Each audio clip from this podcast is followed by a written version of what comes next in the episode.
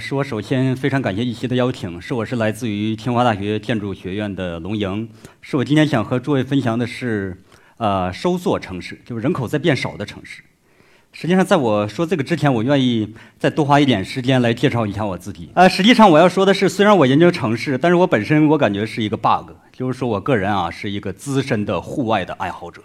这张照片拍摄的是我去年暑假的时候，我在珠穆朗玛峰的东坡，这不是我们说的北坡，我们开车能够到的。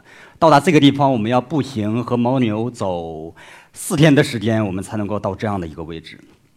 所以说我研究城市。但是另外一个方面，我就追逐着荒野，所以说这也是非常 bug 的一个这个现象。诸位应该知道，中国有三江并流，有金沙江，有澜沧江，有怒江。然后现在他们还要搞成国家公园。就我做过从怒江翻越碧罗雪山到达澜沧江这样的一个这个过程，要三天两夜在帐篷里面住两晚。当然在怒江峡谷，当然原来，呃，媒体上经常报道，这是中国唯一的一个没有水电开发的一个峡谷。当我到这个地方户外运动的时候，我发现有一个这样的一个，呃，这个地名名字叫栀子罗。栀子罗这个城市呢，我觉得本身也是一个 bug，因为它现在呢变成一个，呃，差不多是一个废城。它为什么废城呢？呃，大概是四十多年前的时候，有专家来预言，就像我这样的专家可能是，啊，他们预言说这个地方要发生地质灾害，有泥石流。因为它是在怒江峡谷上面，大概得有一公里。你想，垂直的一公里，而不是平面的一公里，在这样的一个地方，所以后来呢，这个当地就这个比较认可这样的观点，后来就把所有的人都迁走了，最后就变成一个废城，一个空城。那么栀子罗这个地方呢，我个人认为啊，非常推荐诸位作为冬天过年的时候。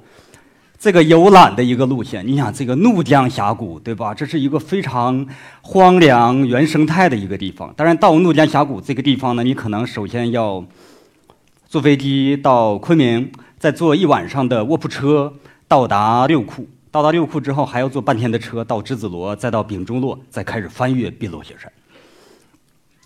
所以呢，现在栀子罗已经变成一个原来一个人都没有，政府说，哎，所有人都得走。很有危险，对吧？如果出了事儿，不算我的。但慢慢的呢，有一部分人开始回来了，对吧？当然，这个人并不是太多，就相比原来的居民啊，这还是非常有限的。然后，当然现在有了越来越多的像我这样的户外爱好者，还有或者有一部分的这个游客。所以，诸位如果在马蜂窝上来搜索呀，是能够看到很多人拍的照片。诸位能够看到这个照片还是非常的壮美，对吧？有秀美的山川，有我们社会主义祖国当年的痕迹。还有教堂，对吧？那栀子罗就是这样的一个城市。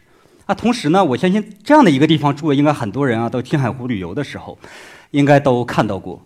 这是原子城，原来因为这个我们搞原子弹，现在没有人了。当年有很多可能也像我这样的科学家，对吧？穿着蓝色的毛衣，再穿一个皮鞋。它总体上呢，我要说收缩的城市。刚才还有呃古脊椎所的老师我们在讨论，什么收缩城市？大家不是特别明白。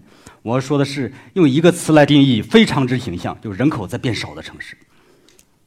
那么这张图呢，是二零一三年我在英格兰啊，我这个那天晚上我做出了一张这样的图。当时我们用国家的这个五普的数据，两千年的五普的资料。当然，我们已有的五普啊，公公布出来的这个数据啊，都是在城市的尺度，或者说在县这样的尺度。我们突然发现啊，我们的国家统计局竟然把乡镇和街道办事处尺度上的人口的资料都放在了他们的网站上面，除了五普，还有六普。但是，我想他把这个资料放上，他不会想到有心人竟然做了这样的一个工作。我们一一的把表格放在 Excel 里面。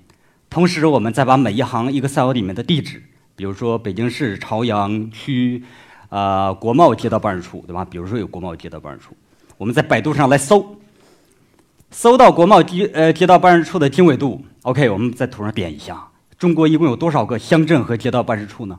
有五万多个。所以诸位不要想象我在英格兰那天晚上做的是做了五万次的 Ctrl C Ctrl V，然后再粘到这个百度上面来搜索。我们做的是一些稍微有技术含量的工作，我们用了大数据的方式，我们可以自动化的。当然，刚才那两张图呢都是非常容易让我们来认识，能够看到胡汉庸县东部的城市人口密度很多，西部几乎没什么人。当我们把两张图做了一次对比，那天晚上我就睡不着了，就还是在英格兰的晚上，我说：“难道我发现中国的秘密了吗？”就是说，我们发现的结果是什么？中国有三分之一的国土人口密度是在下降，或者，或者是说有一万多个乡镇和街道办事处的人口在流失。什么是街道办事处呢？只有在我们涉事的城市才有街道办事处这样的单元。也就是说，我们人口变少的地方不光是在农村，比如说空心村，还有我们广大的空心街道办事处、空心镇。当我们稍微的用中国六百五十多个城市或者六百六十多个不同的口径，我们做了一个这个 overlay 的分析，就把我们每个城市的市区的范围再扣到刚才那张图上。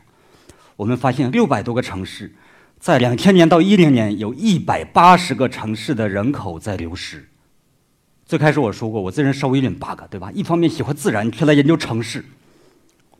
我另外一个 bug 是，大家都在说我们繁荣的中国，快速发展的经济。蔓延的城市，但是你非得说人口在变少的城市。正因为如此，我们发现收缩的城市啊，在我们做大规模的这种全面的发现之前，很少有人做过大规模的报道。哎，这是这些城市，诸位在座的嘉宾可以一一的看一下。如果您不是来自北京，看一下有没有您所来自的城市。字越大，并不是表示这个城市的人口越多，字越大，表示这个城市流失的人口的比例是越高的。比如说最中间的，这是吕梁，山西的，原来以矿产资源为主的；还有我们暑假的时候很多人爱好的呼伦贝尔、定西、根河等等等一些城市。诸位如果能够找到的话，可能你要重新的来做一些这个评估。什么评估呢？回过头来看看你们城市的报纸有没有客观来报道这个城市人口在变少。那么这个时候我们就，呃，属于在英格兰的第二天晚上我就睡不着了。为什么睡不着？我就琢磨，我说为什么是我们发现？为什么是我们，而不是他们，而不是我们的前辈们？因为你想，我是一三年的晚上，那过了六普已经三年了。后来我一想，是我们是有心人，我们做了大量的数据的搜集的工作。我们让每个城市的边界都和我们现在是一致的，用二零一二年中国市区的边界。我们再看每个市区里面，一零年有多少人，有多少乡镇街道办事处，两千年有多少人，只有这样，才能够规避一些城镇范围的变化造成的影响。因为后来我也经常遇到一些市长、规划局，我说：“哎，你们城市人口在变少。”他说：“小龙，或者说龙老师，你说的是不对的。我们的人口统计的口径。”一零年的时候，我们统计的是常住人口，当时是户籍人口。比如说，统计口径不一样，或者说是什么城市的范围变化了。诸位知道，北京市区的边界原来是不包括密云、不包括延庆的，对吧？因为他们是县。当然，现在中国呢还有很多县级市并到旁边的地级市，就会造成我们城市的边界啊老在变。所以我们的观点是，如果反驳一件事情，随便一个理由就可以了。当然，我们刚才说的是五普和六普，两千年到一零年的十年。那么六普离开我们都已经有快到八年这样的时间了。那这个数据是不是稍微有点过时？刚好最近呢，我们一个合作者他用最新的一些统计的资料，他有一些技术的处理，也发现中国有八十个收缩的城市。就无论如何，官方的数据现在也有学者来研究，有很多收缩的城市。那么刚才除了我们看到那个信封形状的，我们把它打开。有那么大的吕梁，有呼伦贝尔，有一百八十个收缩城市，或者说是更长时间尺度的八十个收缩城市。那么这么多城市都有什么类别？可以分成什么类别呢？比如说我们有结构性的危机，比如说资源，比如说林业的资源。原来伊春这样的城市有很多人靠林业来发展就业啊，还有它的生产。那么现在没有了。包括义乌也是这样的。你们可能吃惊，为什么有义乌？这是我们的这个。合作者他们做的发现，原来有很多世界的工厂，比如说有贸易。现在呢，我们可能国家的这个产业的升级，各种不需要这么多人了。当然，我们还有大城市周边的城市的收缩，比如说北京周边的这个三河、高碑店，成都周边的都江堰。当然，很多还有很多欠发达的县级市，还有很多边境的城市。边境的城市，比如说额尔古纳。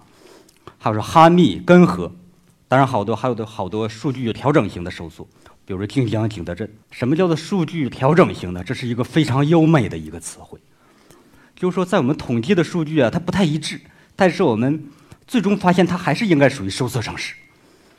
所以这就是我们非常华丽的一个词汇，给了这样的一类收缩的城市。当然，我们也在思考，是不是只有我们才有收缩的城市？后来我们发现，很多学者也做了一些报道，比如这个上面啊，拿一九五零年到二零零零年，在过去的50年，比我们五五普要早50年。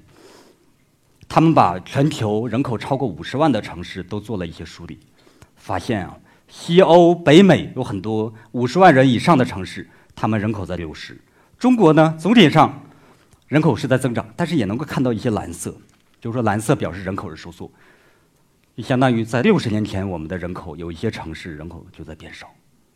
这是我们最新的研究工作。我们一周之前我们做了一张这样的图，我们搜集了全世界整个全球的夜光的影像。那么夜光的影像是什么呢？夜光的影像表示有晚上有这个卫星拍摄我们整个这个。整个人类所在的地球，一般也有学者来研究证明。他说，亮度越高啊，说明这个地方 GDP 越高，人口越多，或者说能源的消费的数量越高。这是已经有非常多的实证的研究来证明。所以我们也不说这是识别收缩城市，我们只是做了一些初步的探索，看一下中国在过去的十多年，或者是全球是一个什么态势。我们发现中国呀，并不是最严重的，整个西欧，整个北美。先发的一些国家，他们的这个灯光的亮度都发生了一些下降。比如说美国的这个袖带，对吧？还有英国的一些这个地方，英格兰、苏格兰。当然，我们也不能完全说这个蓝色的肯定人口在变少，但至少是人类的一些活动在变少。当然，我们也有可能一种是照明的改变，对吧？原来比如说灯火辉煌的工厂，后来说我们改成先进的制造业，晚上不需要这么亮堂了。这是中国和周边，当然我们就不要看日本了。蓝色的反应，还有北韩或者南韩。当然，我们最近三年呢，我们也做了一些判断，就是即便是我们没有人口普查的这样的若干年，我们一三年到一六年呢，发现也有大片的国土人口密度在下降，很多也不是在农村，很多在城市。所以我们现在初步来想，如果三年之后我们有新的人口普查再出来，我们相信啊，这个可能会发现更严重的这个问题，因为人口流失。因为现在一些大城市都在说我们不需要这么多的人，OK，you out。但是我认为中国只有这个三四个城市有这样的资格来说我们不需要这么多的人，对吧？人多是它的后发的优势。我们看看现在的郑州，看看现在的四川省，原来都是人口大省。我们就想收缩城市是不是我们中国城市化的另外的一面，对吧？我们一直在说我们的 booming economy，expanding urban space。对吧？扩张的城市，增长的经济，逐步增长的人口。那么收缩的城市呢？之所以今天一席我选这样的主题，因为我们也做了更多更炫的研究工作。我们之所以选择收缩城市，是是希望和诸位有一个分享，让更多的老百姓有这样的意识，更多城市的官员认识到以后就别再排斥了。当然，我们也成立了收缩城市研究网络。就除了我本人，我们还有很多在国内的同行，城市规划、城市经济、社会。我们一块儿来做了很多学术的出版。那么要说到中国的收缩城市，国外也有。中国收缩城市有独特的特点是什么？就它的气质是什么？我们说我们中国的收缩城市啊，数量大，一百八十多个，从六百多个里面，分布广，我们东中西部都有，并不是集聚在某一个地方。我们收缩城市，同时收缩程度没有那么高，不是说。一场灾难，一个地质灾害，像刚才说的栀子罗，人都走了。我们收缩城市人口一般都少百分之十、百分之五这样的一个层面。啊，当然，我们收缩城市的一个悖论是什么？这我们认为是我们的城市的一个 bug。人口在变少，但是它的经济在上行，就是 GDP 还在增长，同时它的土地在扩张。我们认为这是中国收缩城市当前这个阶段的一个悖论，对吧？你想，人少了，土地在不断的扩张。对吧？比如说，原来我们这个红地毯有五个人，人少了变成三个人，但是我们红地毯的范围变成更大的一个范围。所以说，我们从研究上，我们提出一个假设，说我们是不是可以把收缩城市分成不同的阶段？因为从城城市生命周期的理论，城市可以有，比如说从出生、从无到有、慢慢的繁荣到达顶峰，然后再开始这个衰落。其实衰落也是必然的，或者说是一部分城市是必然的。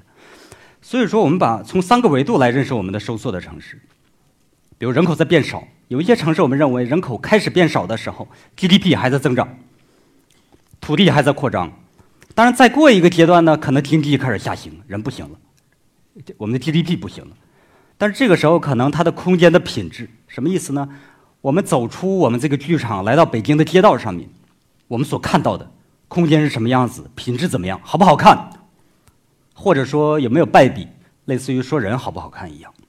我们认为最后的一个阶段，可能就是说空间品质才开始下降。我们说，一个收缩城市，如果它的公共空间的品质都开始发生衰败、萧条，老百姓的心理开始颓废，我们说这可能是到达它最后的一个收缩的一个阶段。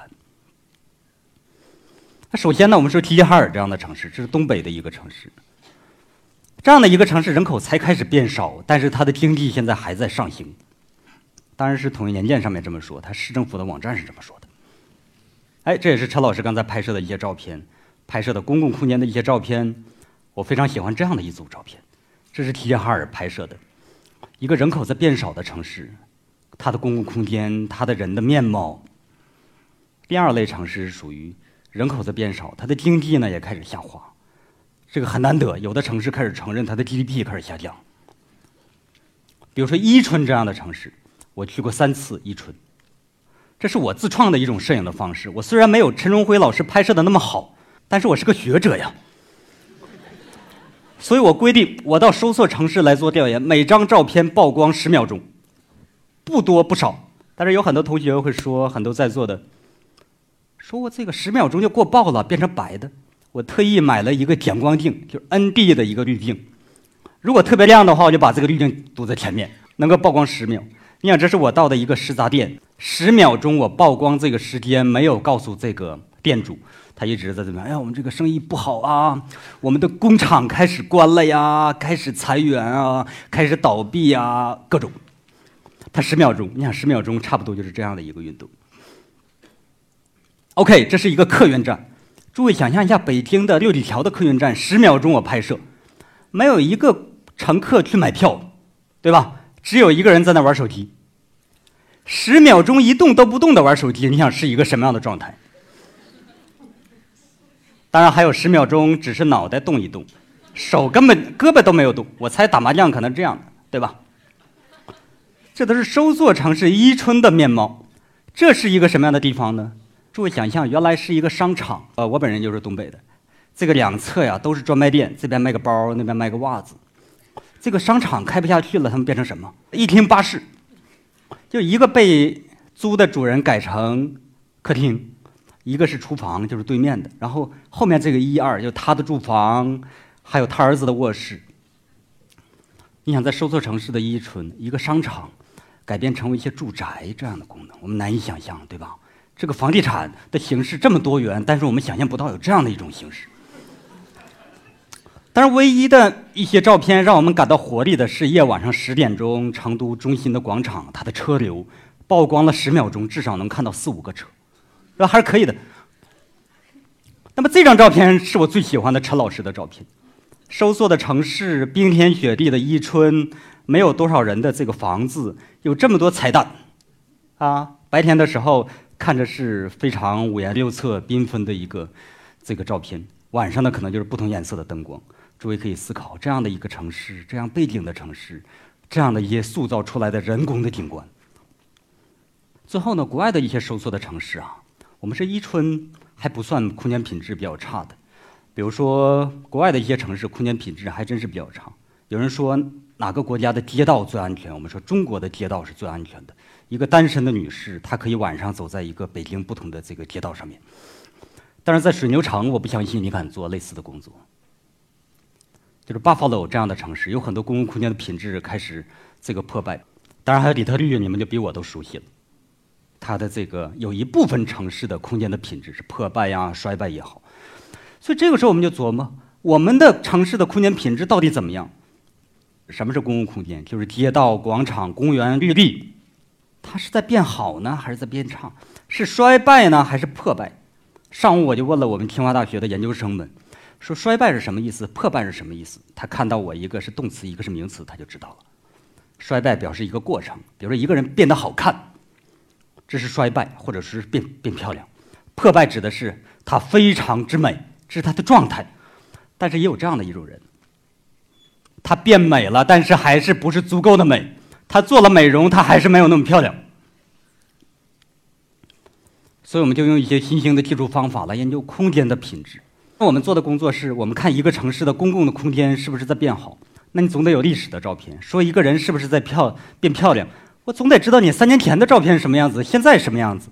那么我们城市的公共空间的一些照片呢，我们就用多年的贴景照片，有一三年的，有一五年的。我们特别要感谢腾讯这个公司，我不是做广告，不收政府一分钱，把中国每一个街道差不多都拍了一遍，还拍了 N 遍。北京可能拍了五遍，或者说是八遍，有的空间。比如说，这个针对齐齐哈尔这样的城市，刚好拍了两遍，一五年、一三年。那么我们做的工作很容易啊，我们做什么？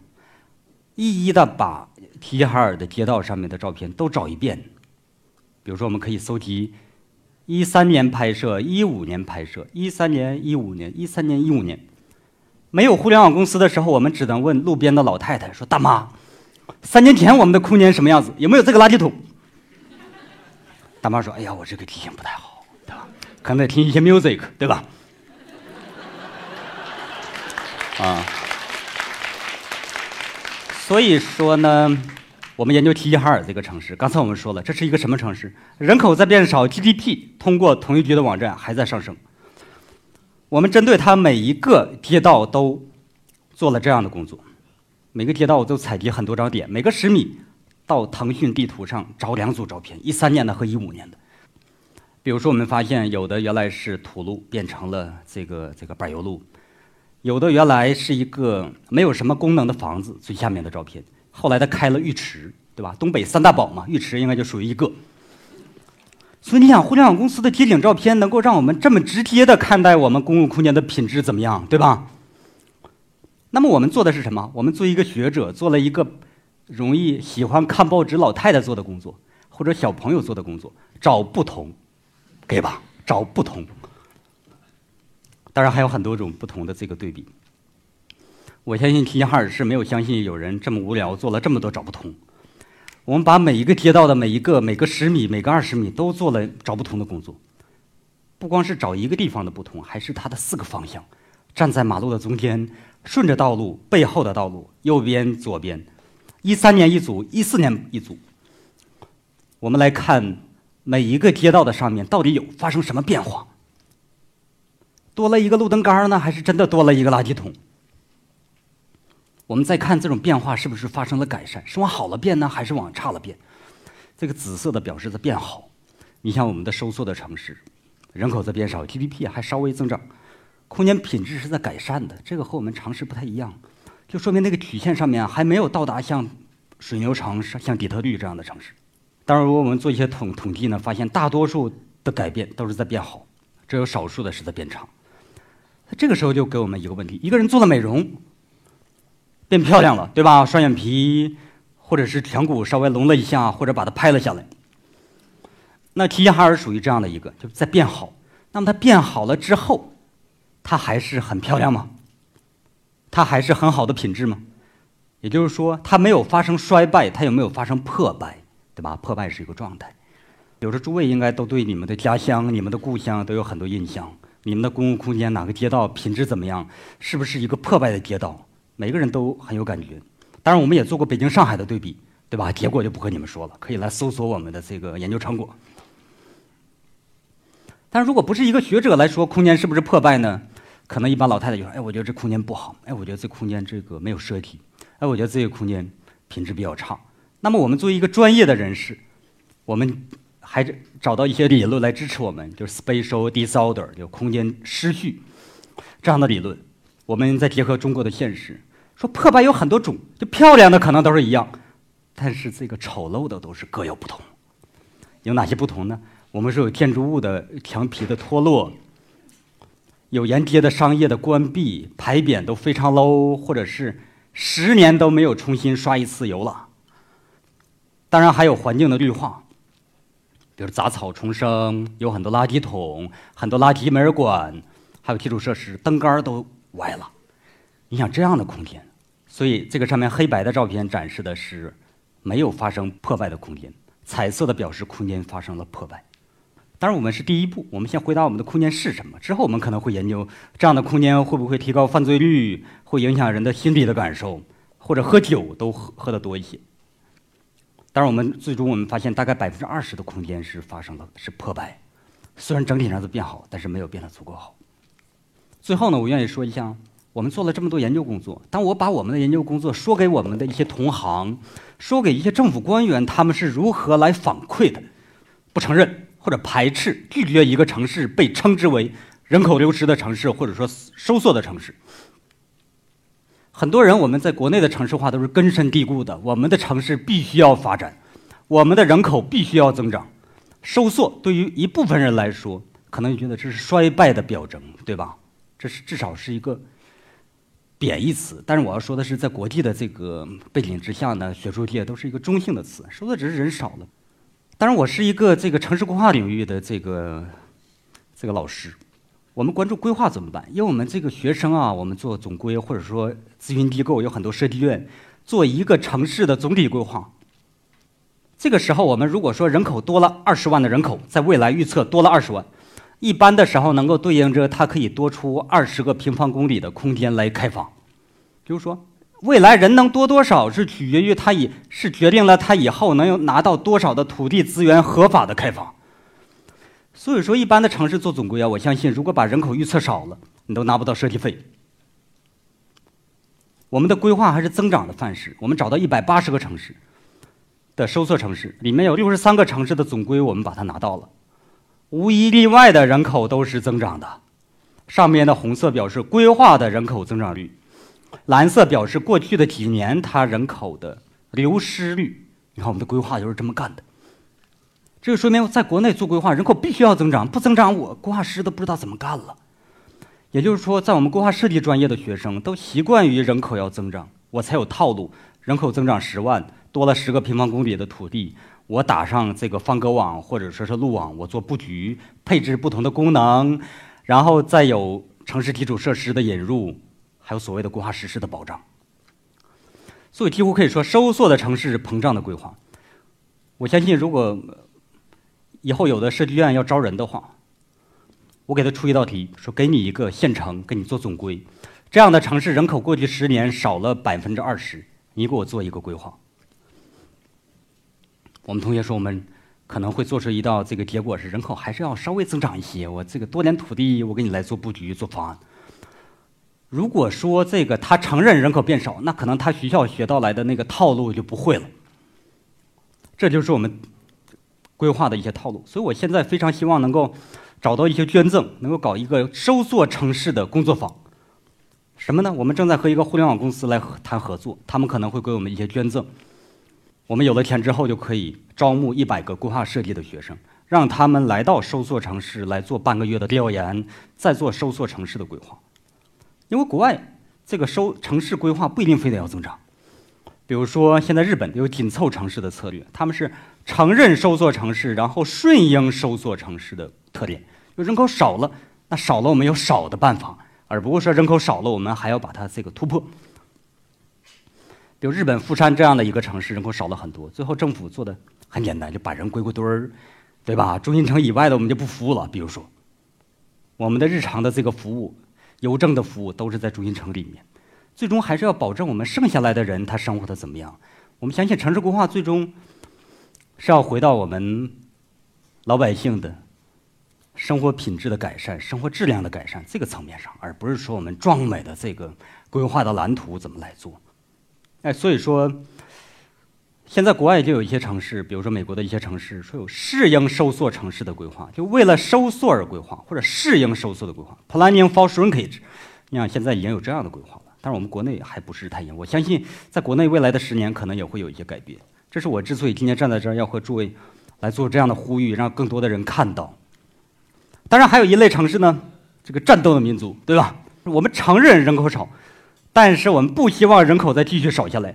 德国东德的莱比锡这样的城市，政府做了一些动作，把这个宝马、把保时捷、Porsche 都引入到了莱比锡这样的城市，做了一些雪中送炭的工作，并在德国世界杯的时候把莱比锡作为一个举办的城市。你想，有一天我们如果也有类似在收缩城市有这么大政策的这个推动，是一个什么模式？我个人呢，现在非常的一个想法是开设一个咨询设计的机构。我做了这么多收缩城市的研究工作，看了那么多国外的案例，发现在美国呀，有一个工作非常之流行，同时在中国引入过来又非常有前景。但是诸位肯定是觉得非常之熟悉 拆迁这样的工作。这工作是什么意思呢？美国拆迁说，比如说我有一个这个财产，然后然后旁边那个房子没有人住了，那个房子人也走了。然后现在这个草坪没有人打理，树木呢也都开始把房子的窗户都给盖盖上了。另外一个房子窗户又都破了。政府做的工作就是说，让留下来的人不至于感觉那么颓废，花有限的钱把那么多房子给拆了，变成绿化，变成公共的空间。我相信这样的工作，如果我们在国内搞，应该还是蛮有前途的，对吧？只是我们传统的拆迁这样的模式，稍微做一些这个名词上的一个替换。啊，当然，除了我们做的收色城市呢，我也非常关注现在在场的这个观众啊，还有我们到时候在线看的朋友们们能够关注我们北京城市实验室，我们还有公众号，也欢迎诸位来关注。然后，对，谢谢。